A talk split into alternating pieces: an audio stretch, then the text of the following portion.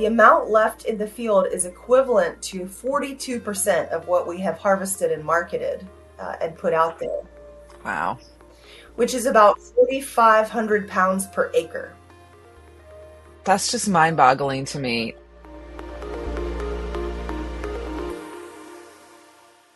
Greetings, Earthlings, and welcome back to your podcast. On today's show, we are going to explore a topic that we touched on very briefly in our Life at 3C episode. And if you haven't checked that one out, I highly recommend you do so. It is an unvarnished exploration of the future that we are all hurtling towards as we talk a lot about mitigating the worst effects of climate change and make pledges and commitments, but actually don't do what's actually required to keep temperature rises down. And so it's a glimpse at what life might be like. And uh, on that show, we talked a little bit about how as global temperatures rise, it's expected that crop yields are going to go down. Higher temperatures, lower yields. And we're already seeing this in Africa. Farmers are already starting to change uh, their practices and switch to varieties that can handle a warmer planet.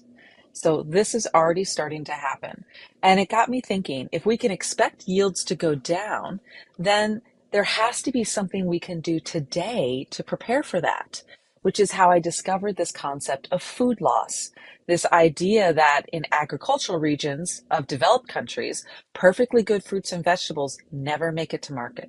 In fact, they aren't often harvested at all. But before we sink our teeth into this juicy travesty, I'm your host, Lisa Ann Pinkerton. I support companies in the climate tech space, uh, gain media attention with Technica Communications, and I rise everyone up in the industry with women in clean tech and sustainability. And now for our show logistics. We have a new newsletter that you can join click on the link in the show description and go to our website and you can get notified as soon as a show drops and uh, notifications around other sort of premium content that's going on our patreon page. And um, you can also connect with us on social media and communicate with us. If you have show ideas especially ones from the global south please uh, connect with us there and give us your ideas. We'd love to hear them and um, you can also uh, feel inspired to give back on our Patreon page. We would deeply appreciate that. The link is in the show notes. Or don't. We would appreciate you either way. And finally, thank you to Resource Labs for having us on their network, and welcome to all of you who found us there. Thank you, Resource Labs. Now, on to our topic. Global food security is a serious challenge, no matter how advanced a region is. And Uh, as I said in the beginning, those yield numbers of harvests seem to get all the attention. But what's hidden from view and talked about the least is this concept of food loss. So, to give you a rough idea, a third of the world's food is wasted globally. That amounts to 1.3 billion tons a year. That's right, 1.3 billion with a B. And that's enough to feed 2 billion people. Now, to put that into perspective, with all the food loss around the world, you could feed all the people in India and a third of China. Once more, you could feed twice the number of undernourished people around the world with all of that food loss. Moreover, if wasted food were a country, it would be the third largest producer of carbon dioxide in the world, after the US and China. Now, what I learned from talking to our guest is that in developing countries, like the global south, nearly half of food losses occur post-harvest and at processing levels, while as in industrialized countries, um, that food is lost pre-harvest or you know once it gets uh, at the consumer level and go- comes home with us. Um, that broccoli that you bought three weeks ago that's still sitting in your fridge that you had every intention of cooking and eating a healthy meal with, yet you have instead uh, chosen to reheat the pizza Yes, I'm speaking from personal experience. Um, so that's what we're going to cover today um, the food loss in industrialized countries. And then we will cover the global south and what they can do in a future episode. Why this is also so important is that cutting global food waste by half by 2030 is one of the UN's 17 Sustainable Development Goals. And it seemed to me if we can make the food we actually grow more available for people to eat now, we can be better prepared for yields declining in the future. That's why we're joined by Dr. Lisa Johnson. She's a leader in food loss and waste research, and she's a horticulturist. And her research takes her into the field with farmers to understand the amount of food that they're losing and what constraints they're facing.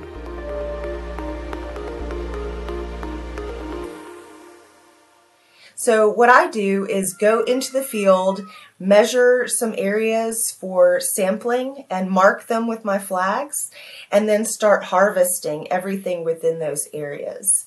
Um, I then categorize everything I've harvested into three categories marketable, uh, which means um, fruit or vegetable that would meet quality specifications for a buyer and then edible, something that wouldn't meet those specifications. It might be too small, too big, miscolored, misshapen, or have a healed blemish uh, that's just fine to eat. So healthy, safe, fresh, nutritious, but just wouldn't meet those standards. And then there's a category which I usually call inedible. Uh, or unfit for consumption, which is diseased or damaged, uh, or over mature, generally speaking, not something that we would want to eat. So I collect uh, the sample, I categorize it like that, and then weigh those samples, uh, write down all that data, and make a few calculations to determine how much healthy, fresh food is left behind in that field. Um, and generally speaking, I would take that to a food bank on my way home. Wow. So you're you're helping these farmers understand or and us generally as society understand how much food we're losing based on a variety of parameters, uh, whether it's, you know, quote unquote ugly or has a blemish like you said or is uh, too big or just not fit for the the normal supply chain. And this is uh, is this a problem um, broadly around the world, or is this something more specific to developed nations? Well, this is a, a problem around the world. Um, and it happens in the US, all developed countries, and all developing countries as well. Um, we we have a very different picture of food loss that in the US and in developed countries than than in developing countries and I'll tell you why. If you look at the supply chain uh, a very simplified version. It sort of goes from agricultural production to then storage and distribution. And then we have at the downstream end, we have retail, restaurant, and consumer. So in the US and in most developed countries, we have these uh, massive spikes of food loss and waste at the consumer end, which we very often hear about and in agricultural production, which is usually overlooked and not very, very often talked about. Uh, and in the middle of the supply chain, in transportation, distribution, um, processing, we really have made a lot of strides because we have very advanced refrigeration and storage uh, technologies, and we have well developed roads and trucking uh, that can get food where it needs to go. In developing countries, in contrast, uh, what they have is very small amounts of food waste at the consumer end and very low amounts of food loss uh, in agricultural production. However, because of limitations in storage and transportation and refrigeration and even packaging, uh, there are really high losses in the middle of the supply chain. Mm-hmm. So we're talking about food loss and food waste today. We're mostly on food loss side, and I, I know you you explained a little bit about it before. And for those of, of us who are just learning this new term, food loss, I think a lot of people understand food waste what are the differences or how do you how do you define these two categories? Uh, the first thing to know about defining these two terms is that there's no one agreed upon definition of either one. So the easiest way that I have seen it explained is that the food supply chain itself gets divided with everything sort of happening before retail uh, is food loss and everything at retail and beyond is food waste. If you think about it, the loss of food in agricultural production and in uh, storage and distribution is often the result of technical limitations in production, harvest, uh, storage, and even marketing. So, technically speaking, you know, the producer has not done anything wrong or there's nothing that the grower did or didn't do. The loss happens in those places. And in food waste, it happens in retail, restaurant, consumer because typically of a behavior or decision that has led to edible food being discarded uh, before the end of its life. And or, you know, then you can get into the weeds with it and say before the end of its life and after its life. Oh yeah. How many have looked at has of us have looked at the the expiration date and been like, this expired last month. Do you think it's still good? Let's prepackaged. It's it's probably still good. yeah, exactly. So it's as clear as mud, you know. Mm-hmm. um, okay, so then when you're when we're talking about um, food loss, it sounds like sometimes maybe it is it is it overproduction? Is it mismatched markets? So there's foods grown but then it doesn't have a place to go. Or what are some of the reasons we're losing food in our at the beginning of our supply chain? Well i'm glad you asked. Um, you know i think that people commonly think that growers overproduce food and the fact is, you know, we really underconsume food, uh, fresh produce in in the United States. We're supposed to eat eight or nine servings and we eat one or two, right? So that would really help growers if we would just consume all that we're supposed to do. But for many reasons, we either we don't choose to or we don't have access to those foods. That doesn't happen.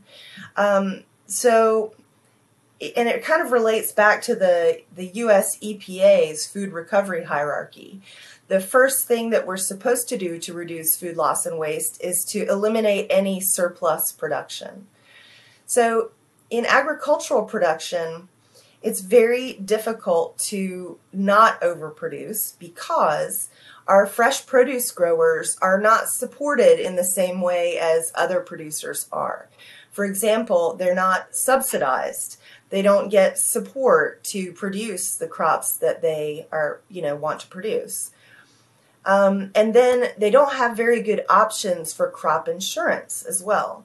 So if they want to make sure that their buyer receives the correct volume on the correct day at the correct price and ripeness and maturity, uh, they have to plant more than they can expect will go into the box, right?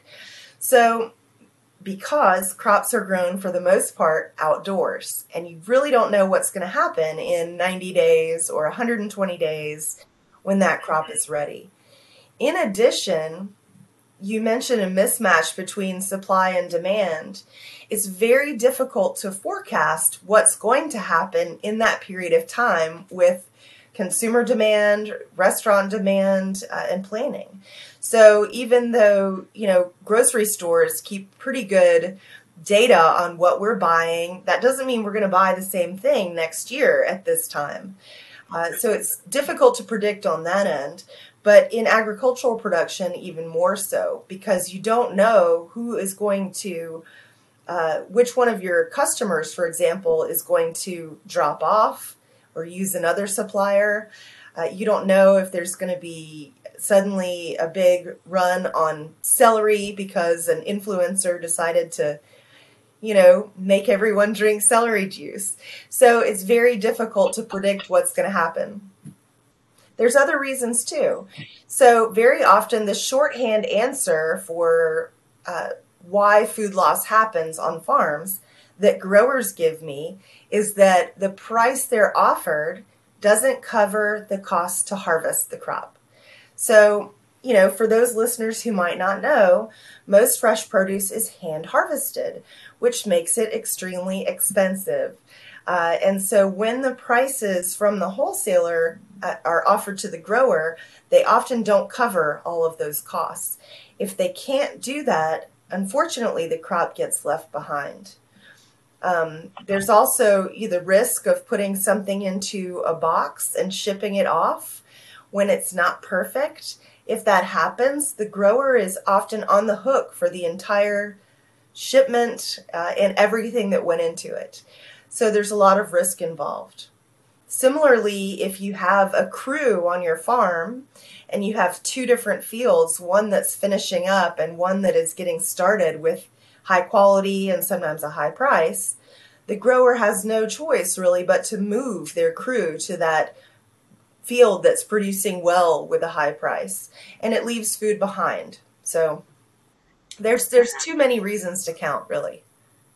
It's just a shame thinking about I mean I you and I met on social media where you were posting some photos of of you know food loss and here's an entire field of I, I forget what the with the vegetable. I feel like it was zucchini or something like that. It was perfectly good zucchini. It's not going to get harvested because there's there's no market for it. Like you said, it, it's it's not the price isn't good enough for the for the farmer to, to harvest it, and it's just uh it's a gut wrenching uh, thought for me to think about how many families out there are hungry and are scraping by um, when it comes to food. And then here we are not even harvesting the food that we have grown. Um, and even if the farmer can't do it, you know, there's got to be other there's got to be other ways that we can leverage and maximize the food that we are growing. I mean, I mean, I almost it makes me almost want to create like the ugly grocery store, and it's like all the ugly vegetables are sold here. How do we make a market for some of these things? Yeah, there, there's a lot of solutions too. You know, as many reasons as there are for food loss, there's probably just as many solutions. Um, and one of the things you mentioned is is, for example, selling ugly produce. And there are several companies that do this. You know, um, ugly produce is kind of a clever term that we use to make people think, you know, it's you know, it's charming, right? This produce is charming. Um, but to a grower, it's simply unmarketable. So when we create markets like that that move those particular products along, that's a good thing for growers. Um, and I am, I know and, and speak to many of the companies that do this work. Um, one of the challenges is that um, those companies aren't in every location and really don't tackle the amount of surplus we have. And, you know, there's other solutions too. You mentioned, you know, getting out into the field. Uh, gleaning is one of the most popular activities surrounding this issue. Gleaning is the act of collecting the leftover for charitable purposes, right? It's a very uh, ancient term, it's a biblical term. Uh, I believe in the Bible they said, leave the corners and edges of your field for the widows and orphans to collect.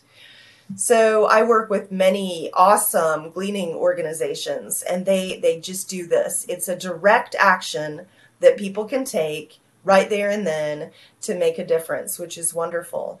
Unfortunately, what I'm finding out recently is that gleaning only tackles about 0.5% of the food that's out there in the field. It's a volunteer led activity typically, uh, and it's just not capturing the majority of what's out there. I I appreciate you you bringing that up because that's a new term for me. I, I didn't even know that this this activity existed. So you can as a as a volunteer, you can volunteer with an organization and you can just go out into the fields and, and glean what's left over. Is are these organizations um, primarily are they located within farming communities? I would assume, right? They're located close to the fields or or how does it work?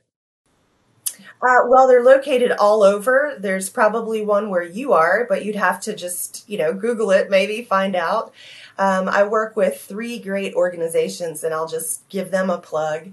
Uh, the Society of St. Andrew is the country's largest gleaning organization, and they're in several states. I want to say 13 or 14 states, something like that.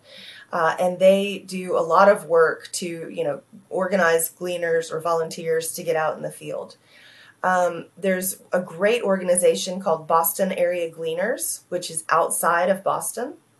And so they get a lot of urban volunteers that want to spend the day on the farm and do something good at the same time, right?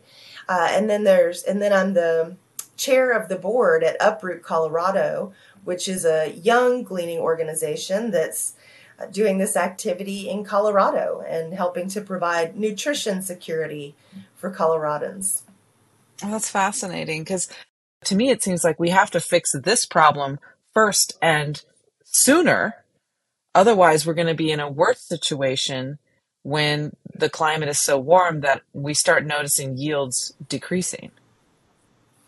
Yeah, one of the biggest things that people mention around this issue is that we need to increase our yield uh, of fruit and vegetable crops. And interestingly, there's research to show that based on our population, we don't need any more corn and soy and wheat uh, in the US, but we need to probably double our fruit and vegetable production. And so, you know, there's there's two ways to do that, right? To we can grow the footprint of agriculture and and keep producing uh, as much as possible all the time, or we can lose less, right? Uh, which is decidedly less glamorous, maybe less expensive, uh, but could get us to the same place. Um, I mean, I strongly feel that based on measurements and data that are out there, some of which I've collected, uh, we could increase yield by 20 or 30% today just by accepting what we have into the marketplace and distributing it well to our population, right? Many people think that um, that the problem with all of this food loss uh, and concurrently food insecurity could this, these two problems could solve each other, right? It's it's just that easy. But most people feel that the problem sitting in between is inequitable distribution you know, coming from my background in horticultural production, I have to say yes, and we've got some serious hurdles in our harvest system. When it's so expensive to harvest fresh produce, it's going to take a lot to move that somewhere where it can be distributed. So let me back up. So you said that that if we were to um, improve our operations uh, so that we're losing less food. Um, we could increase the amount of food at, at market 20 to 30%. What was that stat that you gave us just, just now? Absolutely. So, um, much of my work has come out of a desire to understand how much we're losing in the field. And so my work has been based on um, a technique of direct measurement in the field, where you go out in the field, as I talked about in the beginning, and sample what's there. Uh, and you can estimate using those samples to what's in the whole field. It's actually pretty straightforward. Uses maybe some high school math, you know, and, and you can get to a pretty decent estimate of what's out there. Other studies have followed on uh, after mine and have tackled this issue in, in different regions and have reported on that. So uh, when I'm I, I'm based in North Carolina, right? So most of my data was collected in North Carolina. So when you take a look at what's out there left in the field, on average, uh, the amount left in the field is equivalent to 42% of what we have harvested and marketed uh, and put out there. Wow. Which is about wow. 4,500 pounds per acre. That's just mind boggling to me that we would be, in a sense, losing or, you know, not taking advantage of 40% of the food that we're growing. What about policy? You mentioned earlier that the that the vegetable fruits and vegetable growers aren't aren't uh, subsidized in the same way as other types of growers. Is that correct?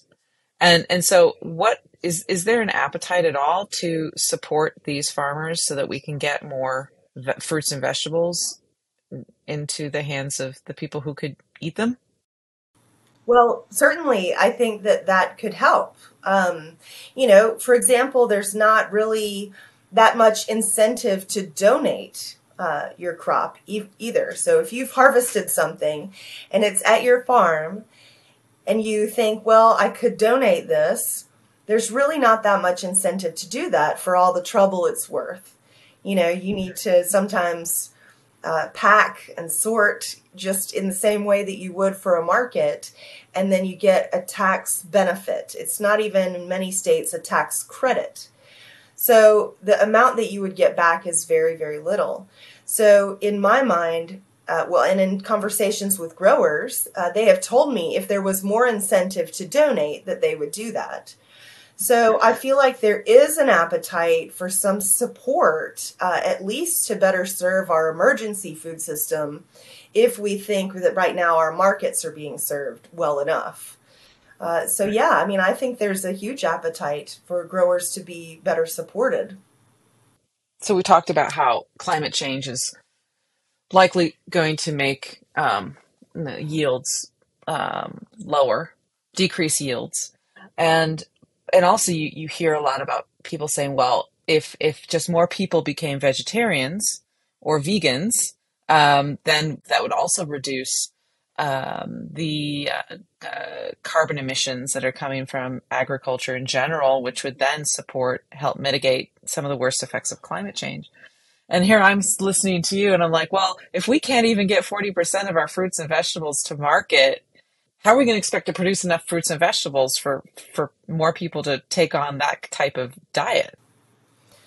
Well, we certainly can. You know, if you look at uh, some data on something like agricultural emissions, you'll find out that specialty crops, which is what they're called in the U.S., or fruit and vegetable crops, um, aren't aren't nearly um, emitting, you could say, at the same rate as, say, commodity crops or mm-hmm.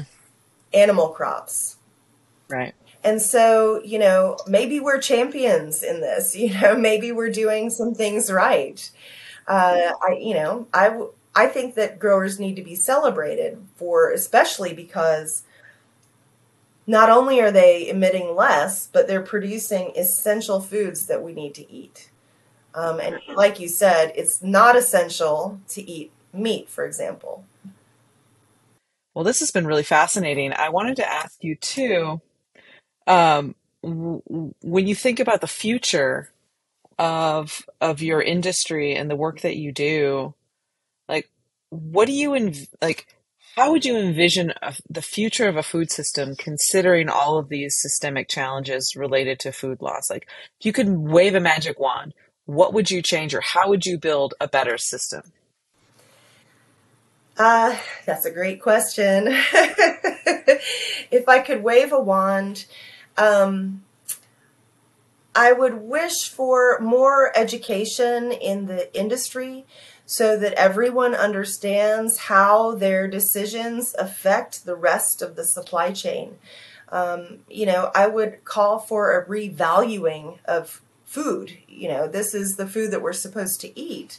It's not a category, it's not a commodity, it's something that should be valued, not only by consumers, but by the industry as well. Um, it's not, you know, a product. I mean, I, it is, but it isn't. Um, and so I would love to see that. There are so many solutions to food loss um, based on all these different drivers, but really each one is addressing a certain symptom that we have. So I would love to see this addressed at a more systemic level. And I think that that's going to come when we value our food differently. Uh, and there, there are some big changes that I would love to see.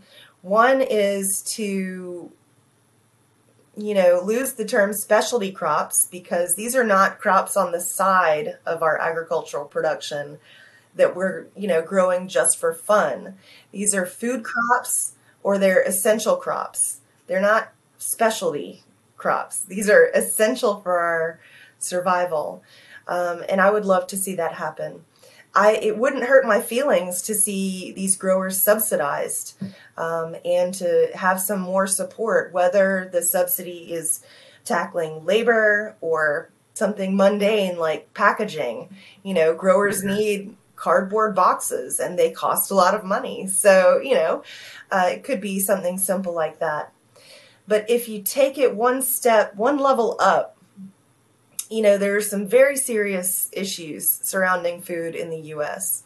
I think that if the US would accept, as much of the rest of the world has done, that the right to food is a human right, that might make a difference. Tell us more about that.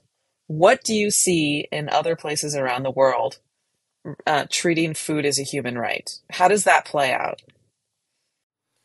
Well, uh, other countries, you know, really put that at the top of the list when they're caring for their population.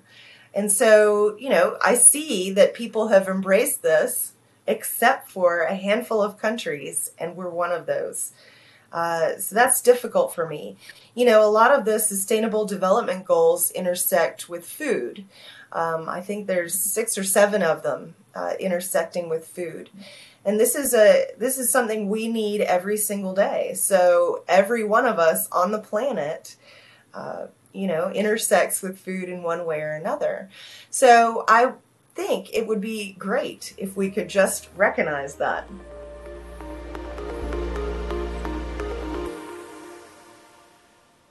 earthlings Imagine being at your place of business and two out of every five projects you worked on got canceled before you could deliver them.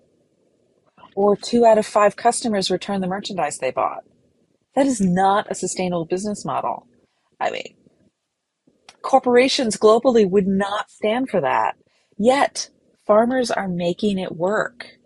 And I admire them for that. And just think about how they and, and all the rest of us could thrive if we could just remove some of the risk and uncertainty in the food production that Lisa illustrated for us. You know, and I, I didn't even realize that specialty crop growers don't enjoy the same subsidies as commodity growers like wheat and soy. I mean, that seems like low hanging fruit, pun intended. Um, of course, we could all eat more fruits and vegetables and create a stronger market economy for those crops and i am certainly guilty of that. And and maybe there's a gleaning organization in your area that you could volunteer with. Lisa mentioned a few and we'll add them in the show notes. And i'm certainly going to do some research in my own area because i just love gardening and sometimes a day on the farm is all you need to feel rejuvenated. Until then earthlings we will see you again on another turn of this beautiful blue green space flower we call home